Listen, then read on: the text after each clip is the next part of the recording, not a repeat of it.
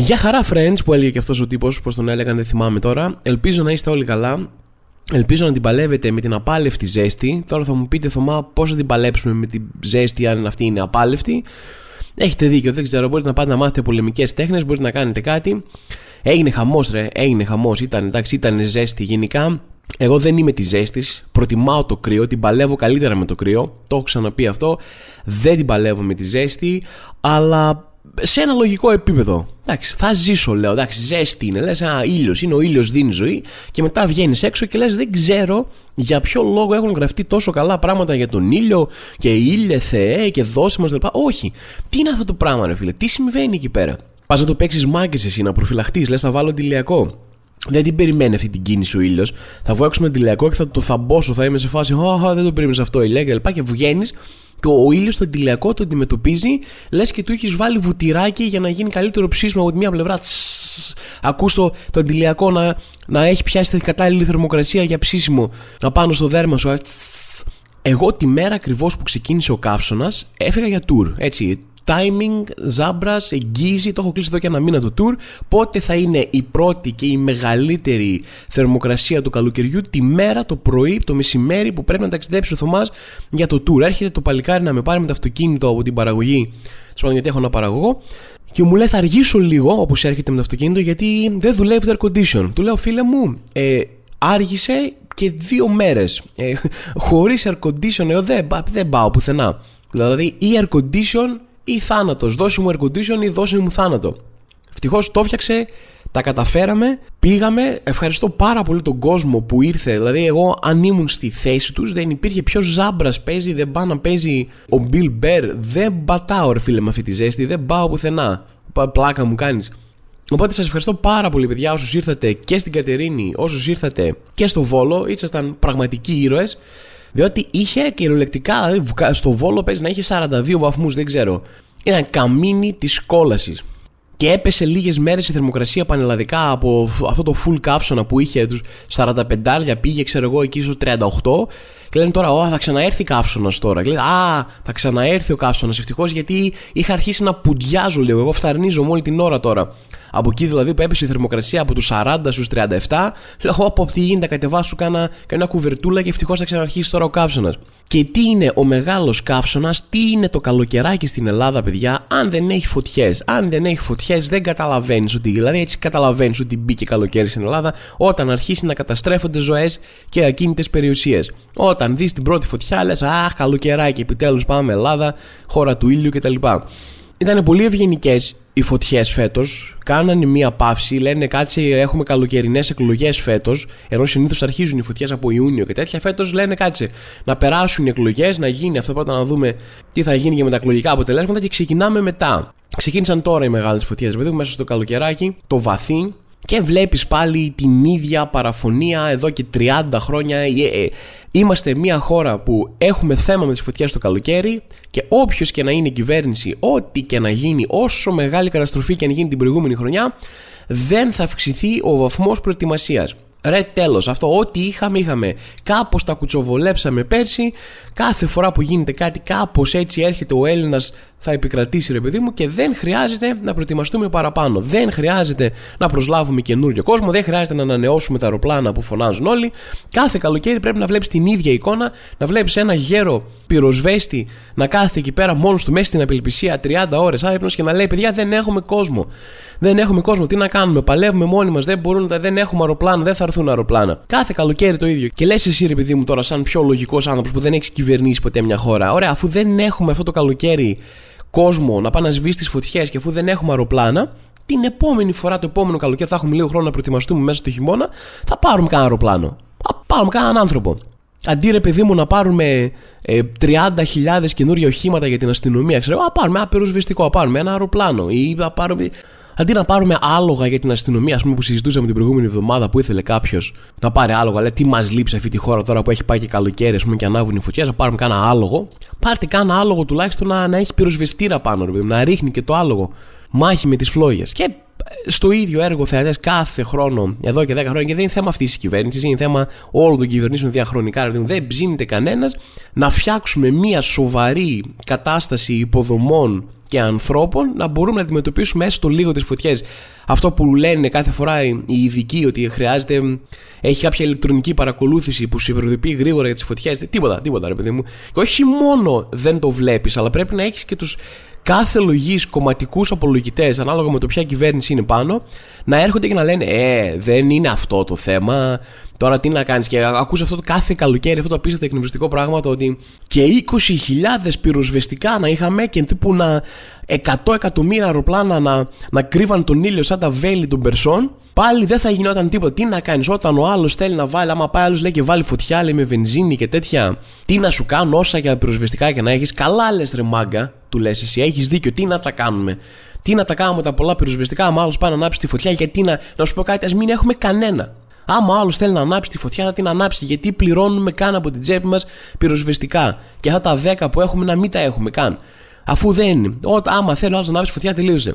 Και μου αρέσει αυτός ο τρόπος σκέψης για πολλά πράγματα. Όντως, άμα θέλει άλλος να βάλει φωτιά, τι να τα κάνεις 1200 πυροσβεστικά να έχεις. Να το εφαρμόσουμε και σε άλλα πράγματα. Τι να τους κάνεις τους γιατρούς και τα νοσοκομεία, άμα έχει έρθει η ώρα σου, άμα έχεις άμα ο Θεούλης θέλει να σε πάρει κοντά, Άμα το καντιλάκι σου, το λαδάκι έχει κάψει, τι είναι, ποιο μπορεί να σε σώσει κανένας; Οπότε, τι να τους θες και τους πολλούς γιατρούς, τι να τους κάνεις και αυτούς, τι τους θες και τους δασκάλους και τη σωστή παιδεία και τα πανεπιστήμια και αυτά. Άμα δεν έχεις λίγη τύχη, όσο και να διαβάσεις, όσο και να συμμάθει, άμα δεν έχεις λίγη τύχη, δεν πας πουθενά μπροστά. Άσε που μπορείς να σπουδάζεις μια ζωή και να έρθει ένα λεωφορείο για να σε χτυπήσει και να πεθάνεις. Οπότε, και 100 εκατομμύρια δασκάλους να κάνουν και τα καλύτερα πανεπιστήμια, τι να το κάνεις άμα σε χτυπήσει το λεωφορείο; Αυτή νομίζω είναι η σωστή αντιμετώπιση, ρε παιδί μου, στο θέμα. Όχι πολλούς εξοπλισμούς, παιδιά, γιατί άμα είναι να γίνει το κακό, άμα έρθει η κακιά η ώρα, η κακιά η στιγμή, άμα το ριζικό του άλλου είναι αυτό, τι να κάνει και ο ιατρό, τι να κάνει και ο πυροσβέστης, τι να κάνει και ο δάσκαλος. Αυτό είναι, σωστή λογική. Όσο πλάκα και να κάνω με το θέμα, όσο και μου προσπαθώ, επειδή μου κομικά να αναδείξω κάποιες σκέψεις τέλος πάντων γύρω από αυτό, είναι τραγικό, είναι, είναι μεγάλη τραγωδία αυτό που συμβαίνει. Συμβαίνει κάθε καλοκαίρι απίστευτες χιλιάδες άνθρωποι έχουν χάσει τις δουλειές τους, έχουν χάσει τα χωράφια τους, έχουν χάσει τα σπίτια τους. Και ε, πρέπει να είμαστε μάρτυρες ξανά και ξανά στο ίδιο πράγμα. Αυτή τη φορά είναι το, τα πιο, οι εικόνες που παίρνουν αυτή τη φορά από δημοσιογράφους είναι το χειρότερο που έχω δει. Έχω σχολιάσει πολλές φορές το πόσο συχαίνομαι να πηγαίνουν δημοσιογράφοι σε ανθρώπους που είναι μπροστά από το καμένο του σπίτι και πιάνουν τα μαλλιά τους, πιάνουν το κεφάλι τους και είναι σε φάση δεν τραβάνε τα μαλλιά τους, δεν, δεν μπορούν να το πιστέψουν. Λέω, για πείτε μας λίγο πώς νιώθετε αυτή τη στιγμή; Πώς να νιώθω, ρε Καραγκιόζη, σε παρακαλώ πάρα πολύ. Λέει, καταλαβαίνω ότι πρέπει να κάνεις και εσύ την είδηση. Σε παρακαλώ, μην με ρωτάς τώρα πώ νιώθω, μη, μη, μη, άντι, μη σε, μη σε πετάξω μέσα στη φωτιά για, για πυρόσβεση. Σε παρακαλώ πολύ, άσε με. Ξέρω εγώ, πρέπει να κάνεις και εσύ τα νούμερά σου. Βρες κάτι άλλο, βρε, δείξε μήκονο, δείξε κάνα μαγιό. Όχι εμένα, άσε με, σε παρακαλώ πάρα πολύ. Α ελπίσουμε να πάνε όλα καλά, όσο πιο σύντομα γίνεται. Αυτό μπορούμε να κάνουμε. Μέχρι εκεί, καμιά προσευχή, καμιά ελπίδα. Thoughts and prayers μέχρι εκεί. Γιατί δεν έχει το να προνοήσουμε για να μην γίνουν τέτοια πράγματα προφανώς είναι κάτι που δεν μπορούμε να κάνουμε αυτή τη στιγμή. Τουλάχιστον να έχουμε μια ελπίδα και τουλάχιστον πάλι για άλλη μια φορά ας βασιστούμε στη δικιά μας ελληνική, στην ελληνική του κόσμου που θα δώσει καταφύγιο σε ζώα, που θα δώσει τρόφιμα κλπ. Δεν ψαχτείτε, υπάρχουν. Θα ανεβάσω και εγώ στα social μου τις επόμενες μέρες ε, όπου χρειάζεται βοήθεια, όπου μπορούμε να βοηθήσουμε κάπως είτε οικονομικά είτε με υλικά αγαθά, ρε παιδί μου, είτε για φιλοξενία ανθρώπων ή ζώων, να το κάνουμε πάλι εμείς. Άντε πάλι εμείς να βγάλουμε το φίδα από την τρύπα, μήπως βοηθηθεί κανένας άνθρωπος από εμάς τουλάχιστον, γιατί τι να τα κάνουμε για τα πυροσβεστικά και όλα αυτά. Ναι, άχρηστα είναι. Πάμε πάλι στην ατομική ευθύνη, ακόμα και όταν πρόκειται για την αντιμετώπιση μιας κρίσης. Για να μην σας κατεδαφίζω μόνιμα την ψυχολογία, ρε παιδί μου, μέσα στην απόλυτη μιζέρια και παράνοια, πάμε σε ένα πάλι ξέρω εγώ, περίεργο θέμα, αλλά τουλάχιστον όχι τόσο βαθιά δυσάρεστο. Το άλλο μεγάλο θέμα της επικαιρότητας αυτή την εβδομάδα, όπου και να, ακόμα και αν δεν ασχολείσαι καθόλου με θέατρο, ακόμα δεν έχεις πάει ποτέ στη ζωή σου την επίδευρο ούτε μισή φορά, ακόμα και αν δεν ξέρεις καν ποια είναι αυτή, δεν μπορεί να μην έχεις δει το όνομα της Λένας Κιτσοπούλου στα social σου, σε stories, σε άρθρα, πανικός ρε παντού. Συζητάνε όλοι τη Λένα Κιτσοπούλου, Λένα Κιτσοπούλου, τι έγινε και τι έκανε στα τίμια ελληνικά, αρχαιοελληνικά μάρμαρα. Και αυτό είναι προσβολή για τον πολιτισμό κτλ. Κοιτάξτε, η Λένα Κιτσοπούλου είναι μια σκηνοθέτηδα. Η οποία είναι ένα μεγάλο όνομα των τελευταίων χρόνων. Κάνει παραστάσεις που συζητιούνται πολύ, που βλέπει πάρα πολλοί κόσμος, έχει κρατικές επιχορηγήσεις, κάνει τα δικά της έργα κάνει και την εκάστοτε δικιά της διασκευή, το δικό της take, μια δικιά της οπτική σε αρχαία ελληνικά δράματα και εκεί ρε παιδί μου είναι πάντα προκαλεί, πάντα ό,τι και αν κάνει προκαλεί μια συζήτηση, είναι αυτό, είναι έτσι κτλ. Και τώρα έπιασε και τα αρχαία ελληνικά δράματα που δεν τα πιάνεις, δεν ακουμπάς και δεν πας να κάνεις συγκεκριμένα κομμωδία, στη συγκεκριμένη περίπτωση, με πάση περιπτώσει, αλλά δεν, τα αρχαία ελληνικά έργα δεν τα πιάνεις και κάνεις ό,τι θες. Πρέπει να περάσεις από έναν συντηρητικό κατάλογο με do's and don'ts για να τα πιάσεις. Αλλά τέλος πάντων θα σας πω κάτι. Δεν είμαι σίγουρα σε καμία περίπτωση υπέρ του κανιβαλισμού που έχει φάει αυτή η γυναίκα όλα αυτά τα χρόνια. Δεν είμαι με τίποτα υπέρ του να ασκείται έλεγχος με βάση μια σοβαροφάνεια συντηρητική ότι α, αυτό είναι έτσι και δεν πρέπει να τα κουμπάμε και δεν πρέπει να γίνει και κτλ. Ε, Μιλώντας πάντα για πράγματα που δεν προσβάλλουν και δεν καταπιέζουν ομάδες. Εκεί θεωρώ ότι πρέπει να υπάρχει πάλι ένα μέτρο ελέγχου σε κάποια πράγματα όταν μιλάμε για γλώσσες μίσους, όταν μιλάμε για τέτοια πράγματα, εκεί πρέπει να μπαίνει πάλι ένα μέτρο ελέγχου. Σίγουρα όχι να μπαίνουμε σε μονοπάτια λογοκρισία, αλλά σε κάθε άλλη περίπτωση, είτε μας αρέσει είτε δεν μας αρέσει κάτι, είτε θεωρούμε ότι προσβάλλει τον Αριστοφάνη τον ίδιο, λες και ήμασταν εκεί και ακούσαμε τι θέλει να πει και μας είπε: Όχι, παιδιά, αυτό η Κιτσουπούλου εμένα με προσβάλλει ο Αριστοφάνης, οπότε προσβληθήκαμε εμείς για χάρη του Αριστοφάνη. Δηλαδή σε αυτά δεν είμαι υπέρ. Από την άλλη, ό,τι έχω δει από Κιτσουπούλου, που είναι πολύ μειωμένο, να το πω γι' αυτό, δεν έχω σοβαρή άποψη για τα έργα της. Δηλαδή, για να είμαι 100% ειλικρινής, δεν έχω σοβαρή άποψη για τα έργα Έχω δει ένα, δεν έχω παρακολουθήσει ούτε τι ακριβώς έχει γίνει τώρα με τον Τόρο και θέλω να πω μια, ένα τελείως δικό μου take για αυτό που γίνεται, πώς το εκλαμβάνω εγώ σαν θεατή όλη αυτή τη βαβούρας. Η Κιτσουπούλου κάνει Edgelord 15 χρόνια πράγματα και ο κόσμος είναι από από Χριστέ μου να, τη, να την κρεμάσουμε στην πλατεία του συντάγματος. Θα σας πω εγώ πώς το, πώς το αντιλαμβάνομαι αυτό χωρίς καν να καθίσω να ασχοληθώ να ψάξω. Η Κιτσουπούλου έχει έναν edgelordισμό, έχει ένα edginess, έχει ένα θα προκαλέσω, ο οποίος δεν είναι πάντα απίστευτα ουσιώδης κατά τη δικιά μου ταπεινή άποψη, έχει μια αντιδραστικότητα οριακά εφηβική, αλλά κάνει, είναι συνεπής σε αυτό το πράγμα. Κάνει πάντα το ίδιο πράγμα. Δεν καταλαβαίνω γιατί όλα αυτά τα χρόνια πρέπει να κάνει ένα έργο Κιτσουπούλου με αυτό το edginess που θέλει να κάνει. Που το κάνει σταθερά όλα τα χρόνια ακριβώς το ίδιο πράγμα. Μετά να πάμε εμείς να δούμε το έργο, να πληρώσουμε το έργο και να είμαστε σε φάση Πω, πω, η Κιτσουπούλου έκανε πάλι αυτό, δεν το πιστεύω. Δεν γίνεται να μην το πιστεύεις. Πας και το βλέπεις συνέχεια αν δεν σου αρέσει αυτό το πράγμα που κάνει, δεν έχει αλλάξει ιδιαίτερα ύφος και στάση απέναντι στην τέχνη της. Είναι αυτό το πράγμα που κάνει. Αν δεν σου αρέσει, σταμάτα να πηγαίνεις. Σταμάτα να είσαι ο πιο τραβάτε με και ασκλαίο τύπος. Που πας και πληρώνεις εισιτήριο να δεις την παράσταση και μετά σου Ω, δεν μπορώ, προσβλήθηκα. Πω, πω, δεν το περίμενα αυτό. Αυτή έκανε το μικρό σπίτι του λιβάδι πριν και τώρα ξαφνικά κάνει αυτό το edgy πράγμα και μας πετάει off. Και είναι από αυτές τις συζητήσεις που δεν μπορώ να διαλέξω πλευρά. Και οι δύο πλευρές είναι εξίσου απίστευτα εκνευριστικές μέχρι θανάτου. Η μία είναι η full συντηρητική, όχι τα μάρμαρα, τα αρχαία τίμια μάρμαρα, μην το κάνετε αυτό και ο Αριστοφάνης είναι έτσι και είναι αλλιώς και εγώ πρέπει να ξέρω μόνο πώς κάνει σωστά Αριστοφάνη και δεν μπορώ. Η μία πλευρά είναι αυτή και, και φωνάζουν και κάνουν χαμό με μια συντηρητική και ε, κίνητρα γκρίνιας που προέρχονται από σκοτεινά μέρη και η άλλη πλευρά είναι ότι παιδιά ε, ρουφάτε ό,τι θέλουμε θα κάνουμε και αυτό και εκείνο ξέρω και μια εκνευριστική τέτοια που υπερασπίζονται όχι απαραίτητα το ίδιο το περιεχόμενο αλλά είναι αντίδραση στην αντίδραση και αυτό το πράγμα που το καταλαβαίνω σε ένα βαθμό αλλά ok. Okay, και βλέπω δύο πλευρές ανθρώπων η μία είναι ένα συντηρητικό κομμάτι που δεν γουστάρει καμία αλλαγή και καμία παρέμβαση στα πράγματα όπως το ξέρει και η άλλη είναι ένα προοδευτικό κομμάτι κάπως με το ζόρι που είναι πιο πολύ στο να αντιδράει στο συντηρητικό κομμάτι και όχι να έχει μια ουσιώδη άποψη για οτιδήποτε.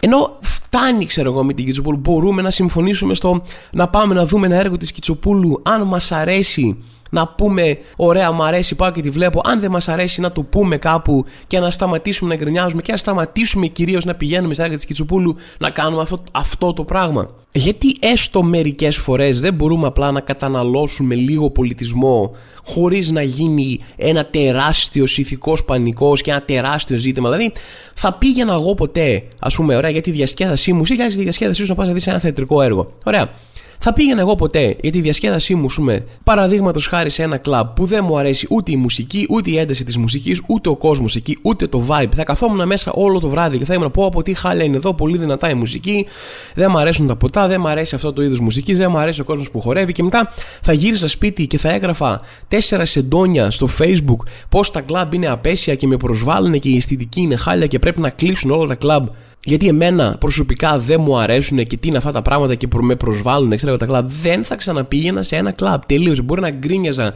σε ένα φίλο μου, μπορεί να έκανε ένα στόχο, να πω δεν μου αρέσουν τα κλαμπ και θα τελείωνε εκεί πέρα. Μπορούμε. Καταλαβαίνω ότι ο πολιτισμός είναι ένα πολύ πιο πολυεπίπεδο θέμα από απλή διασκέδαση, αλλά μπορούμε μερικές φορές να δούμε ένα έργο, να μην μας αρέσει, να μας αρέσει, να γράψουμε μία γνώμη και να πάμε παρακάτω χωρίς να γίνει εμφύλιος. Έτσι, μία φορά για το γαμότο, ρε παιδί μου. Αυτή είναι η δικιά μου ταπεινή άποψη επί του θέματος. Και τώρα, αλλάζοντας εντελώς θέμα, πηγαίνοντας σε κάτι άλλο, θα πω κάτι το οποίο είναι μεγάλο spoiler.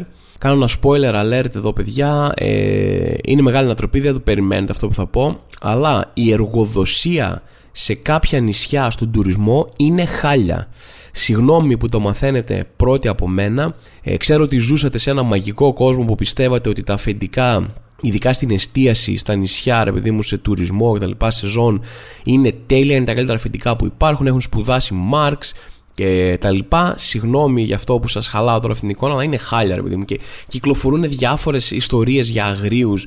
Έχουμε δει όλο το καλοκαίρι με τον τύπο που έμπαινε μέσα στη θάλασσα κρατώντας το δίσκο με το ένα χέρι και κολύμπαγε με το ένα χέρι και με το άλλο κρατούσε το δίσκο για να πάει να δώσει ποτάσι κάτι κρεβάτια που έχουν στεριώσει μέσα στη θάλασσα με κάποιο τρόπο. Ε, κάτι, κάτι παρανοϊκά σκηνικά απεικιοκρατίας τώρα. Κόσμος να κάνει αέρα με κοκοφίνικες σε, σε πλούσιους ανθρώπους από το Βέλγιο που έχουν έρθει για να πάρουν διαμάντια από την Αφρική. Μιλάμε τώρα για κάτι στραγελαφικές, σχεδόν κομικές καταστάσεις που θα ήταν κομικές εν πάση περιπτώσει αν δεν ήταν τόσο τραγικές. Και ένα από αυτά τα σκηνικά που κυκλοφόρησε αυτό το καλοκαίρι είναι ένα group chat που έχει κάνει το αφεντικό ρε παιδί για τους υπαλλήλους του και μιλάνε εκεί πέρα όπου γράφει Καλησπέρα, έως 18 Αυγούστου απαγορεύονται αυστηρά οι έξοδοι για ένα μήνα. Συγγνώμη το είπα λάθος αυτό και θέλω να τονίσω λίγο εκεί που έχει βάλει κεφαλαία. Το ξαναλέω μία. Καλησπέρα, ως 18 Αυγούστου απαγορεύονται αυστηρά οι έξοδοι σε όλους για ένα μήνα. Αν θέλει κάποιος ένα ποτό εδώ και μετά σπίτι. Λοιπόν, θα πω καταρχά και τον κράξανε πάρα πολύ ότι τι είναι αυτά και πώς διατάζει τους άλλους θα κάνουν. Και θα σας πω κάτι. Παιδιά, ο τύπος είπε καλησπέρα. Καταρχάς. Δηλαδή, τήρησε βασικούς κανόνες ευγένειας. Δεν ήταν, λοιπόν, εδώ λέω και γίνεται. Λέει καλησπέρα, που δείχνει μια καλή σχέση με τους άλλους. Γεια σας, παιδιά, τι κάνετε, τέλος πάντων. Αφού σας είπα την καλησπέρα και είμαι ευγενικός και ελπίζω να είναι όλα καλά, τώρα από εδώ και πέρα σας απαγορεύω το να βγαίνετε από το σπίτι. Και όχι σας κάνω μία σύσταση. Καλά θα ήταν ή έστω μία λογική απαγόρευση. Θα το γράψω με κεφαλαία για να γίνει σαφές. Μέχρι τις 18 Αυγούστου εγώ ένας άνθρωπος για τον οποίο δουλεύετε σας απαγορεύω να βγείτε από το σπίτι.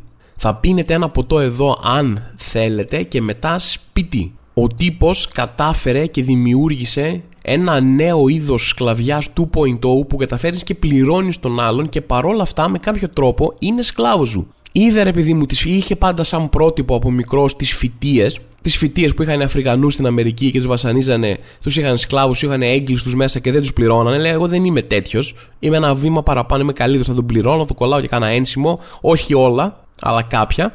Μετά όμως θα είναι σε φάση, ωραία, τελείωσες τώρα τη δουλειά. Πρέπει να πας στο σπίτι και να περιμένεις την επόμενη μέρα που θα έρθει η ώρα να ξαναδουλέψεις για μένα. Πράγματα όπως να έχεις ζωή, να βγαίνεις από το σπίτι σου, ούτε για νερό, ρε. Θα ήθελα και δεν θα ήθελα να μπορώ να μπω στην ψυχοσύνθεση ενός ανθρώπου που στέλνει ένα τέτοιο μήνυμα που λέει Αυτός δουλεύει για μένα τώρα. Οπότε νιώθω ότι μπορώ να του πω, ξέρεις τι, κλείσου στο σπίτι και θα δουλεύεις μόνο για μένα, δεν θα κάνεις τίποτα άλλο τι να σκέφτεται αυτός ο άνθρωπος, πώς να είναι έτσι η μέρα του ρε παιδί μου, να λέει. Δεν μπορεί ο ίδιος να είναι έτσι, να μιλάει έτσι σε ανθρώπους που δουλεύουν για αυτόν και στα υπόλοιπα πράγματα να είναι φυσιολογικός. Δηλαδή θα έχει μια περίεργη ψυχολογική κατάσταση. Άρα να έχει συνείδηση. Δηλαδή να λέει, στέλνω αυτό το μήνυμα τώρα, αυτό το μήνυμα είναι καριόλικο. Εγώ είμαι ένας καριόλης. Απλά δεν με νοιάζει. Ή να το δικαιολογεί κάπως τον εαυτό του. Θα είναι, εντάξει ρε παιδί μου, δεν είπαμε και τίποτα, εντάξει. Είναι δύσκολα τα πράγματα, πρέπει να πιεστούμε όλοι. Είμαστε οικογένεια εδώ πέρα. Ξέρω να λέει τέτοια, ας πούμε, για να το δικαιολογήσει στον εαυτό του, έχει ανάγκη. Δηλαδή, δεν ξέρω, θα νιώσω λίγο καλύτερα αν έχει ανάγκη να απαλύνει κάπως τις τύψεις του. Δηλαδή, το ενδεχόμενο να είναι ένας ψυχοπαθής που να είναι, παιδιά, λοιπόν, τέρμα, ε, τα κεφάλια μέσα τώρα, θα βγείτε μόνο, ούτε ανάσα δεν θα παίρνετε. Γιατί air condition, τι λέτε, ρε, καθίστε εκεί στη ζέστη, περιμένετε να σας φωνάξω για να δουλέψετε. Αυτός είμαι, είμαι μαλάκας, θα είμαι μαλάκας, περνάω τέλεια. Ε, το ενδεχόμενο να έχει πλήρη συνείδηση του τι κάνει και να μην τον νοιάζει καθόλου. Δεν ξέρω, είναι κάπως τρομακτικό, δηλαδή δεν θα ήθελα να τον γνωρίσω αυτόν τον άνθρωπο από κοντά. Τι να πω. Τουλάχιστον κατάφερα και πήγα για το πρώτο μου μπάνιο. Έκανα το πρώτο μου μπάνιο. Ε, και όχι, χαχα, δεν εννοώ το πρώτο μπάνιο ε, κανονικό έτσι που πήγα στην μπάνιο μου και έκανα μπάνιο. Εννοώ μπάνιο στη θάλασσα. Μπράβο σας, παιδιά, συγχαρητήρια για το χιούμορ σας. Ε, αν σε περίπτωση που δεν κάνατε όμως αυτό το αστείο, ε, σας ζητάω συγγνώμη για την επίθεσή μου, ήταν κάπως άδικη. Είχα πάει στο Βόλο για την παράσταση, οπότε πρόλαβα και πήγα και έκανα ένα μπάνιο. Και είδα ότι παλιά, ρε παιδί μου, δεν ξέρω, έχω μείνει σε μια αντίληψη παραλίας που είναι η εξής. Υπάρχουν κάποια σκιερά μέρη στην παραλία, ε, τα οποία τα προλαβαίνει ο πιο μάγκας, ο τύπος που πάει πιο νωρίς, ο τύπος που έχει προνοήσει, που έχει βγάλει χάρτες και μυρογνωμόνια και κοιτάζει τον αρκτικό κύκλο και λέει ο ήλιος θα πάει προς τα δω, οπότε εγώ θα πάω εκεί και σε λίγο θα έχει ίσκιο. Με, κάποια, με κάποιο είδους μαγιά ή τεχνογνωσία προλαβαίνεις το σκιερό μέρος. Τα σκιερά αυτά μέρη στις παραλίες τις περισσότερες είναι μικρά, δεν χωράνε πάρα πολύ κόσμο, είναι λίγο όποιος προλάβει. Αλλά υπήρχε ρε παιδί μου μια τιμιότητα ότι, ok, okay, είσαι ο μάγκας που πρόλαβε τη σκιά, χάσαμε οι υπόλοιποι. Θα κάτσουμε στον ήλιο. Αλλά τώρα έχω παρατηρήσει μια τάση ότι δηλαδή γιατί ήμασταν εμείς, έτυχε να είμαστε εμείς αυτοί οι μάγκες. Πήγαμε σχετικά νωρίς σε μια παραλία με κάτι φίλους και καθίσαμε κάτω από ένα βράχο που είχε τη σκιά. Και λέμε τώρα, ok, okay, είμαστε οι μάγκες, πιάσαμε τη σκιά.